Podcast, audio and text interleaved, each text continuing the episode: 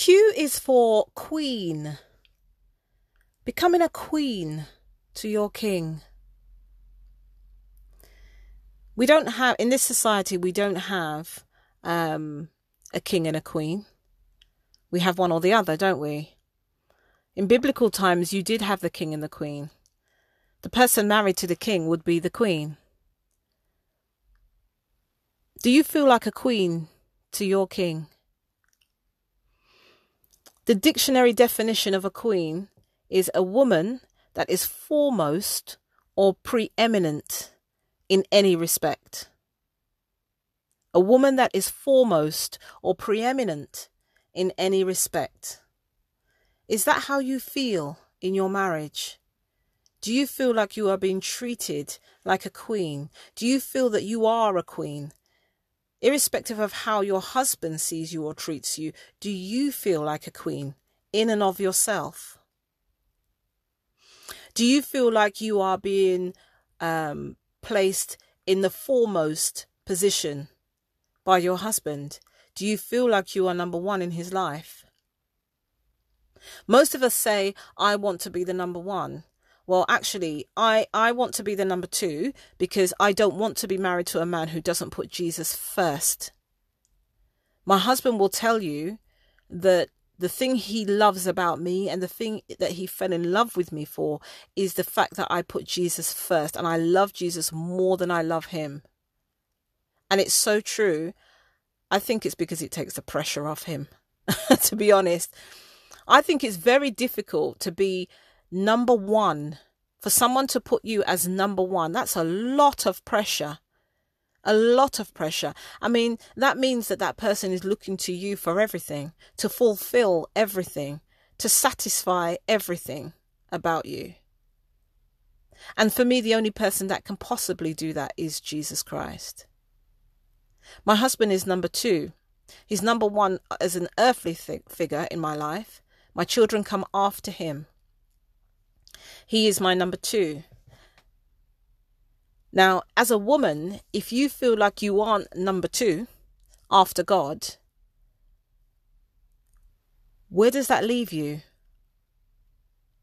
If you don't feel foremost or you don't feel preeminent, do you feel like you come behind his mother or his sister or his female friends or his sport or his other interests? Because quite often, if we don't feel like we have the foremost position in our husband's lives, we do begin to feel neglected. We begin to feel frustration. We begin to feel as if we're not good enough, or there's a cause or a reason, or it's because we're not the way physically, the way that our husband would like us to be, and therefore we are on a constant battle to become that person to look like that person, the person that we maybe see on screens, the Hollywood movie that we've watched where the man is so besotted and over the moon with his wife that he can't do enough for her. Do we come away feeling like we have to now be that person? I'd like you to remember that your husband chose you. You may not be the same person that you were when you first met, but your character wouldn't be too far removed from that. There are qualities that He chose you for, and those qualities are probably still there. If other things have overridden those qualities so that they're hardly recognizable, then you do have some work to do. But the fact is, he did choose you. So comparing yourself to other people, he, he could have had those other people, or at the very least, he could have decided not to have you. But he did choose you. And there'll be a reason for that. Quite often, when we speak with couples, especially if there's problems in their marriage, we, we like to think about, we like them to think about, why did you choose this person in the first place? And as they begin to talk about the early stages and what appealed to them and what drew them to each other, quite often the thing that's causing them the problem begins to lower. It doesn't disappear, of course not, but it lowers because there's a, a bit of remembrance. The memory banks are now pulling forward the good things about the person. Very, very rarely, very rarely is it the physical element. Even when they say, I just saw her and I knew. It's not the physical they're seeing, it was the spirit in that person. A lot of people say, a lot of men will say, I saw her in worship and I saw a tear fall. And I saw her love for God. I saw her heart ache for the nation. I saw her uh, her, her earnest um, requests as she prayed to God for others. That's what they fall in love with. They see the servant heart, they see the kindness. Has all that disappeared?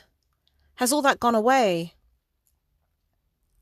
Comparing yourself to others is a very, very, very dangerous activity because you will, of course, you won't match up because A, they're probably not real, and B, there's a perception, an external perception of others that's far from the truth. Think about your own self, the perception that you give to others, the imagery that you give to others. Do you wake up looking like that? I mean, some of you maybe do but most of us don't.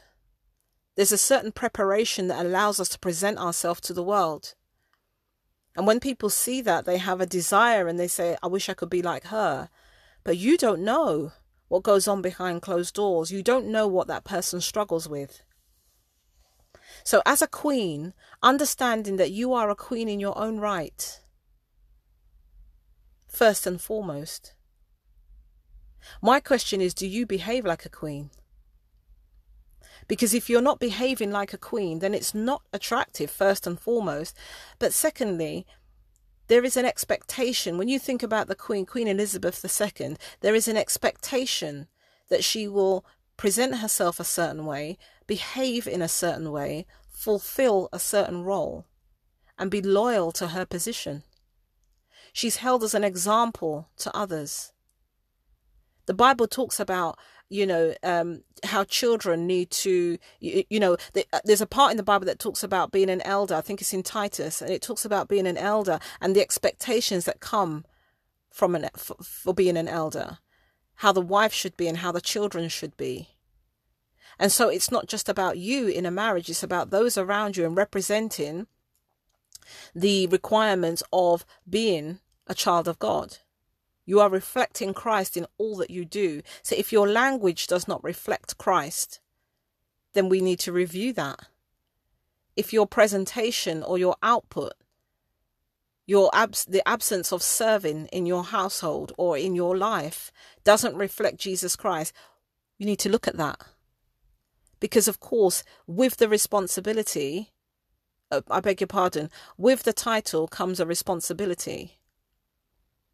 You do need to uphold it. If you speak to anybody who is in the public eye, whether it's celebrity, whether it's an you know someone who you know Bill Gates, for example, who you know is an inventor of something, there is an expectation that they would either produce something, or they would behave in a certain way. All eyes are upon them. But if you were to have a one-on-one conversation with him, you'd probably discover that what you think to be true isn't his reality.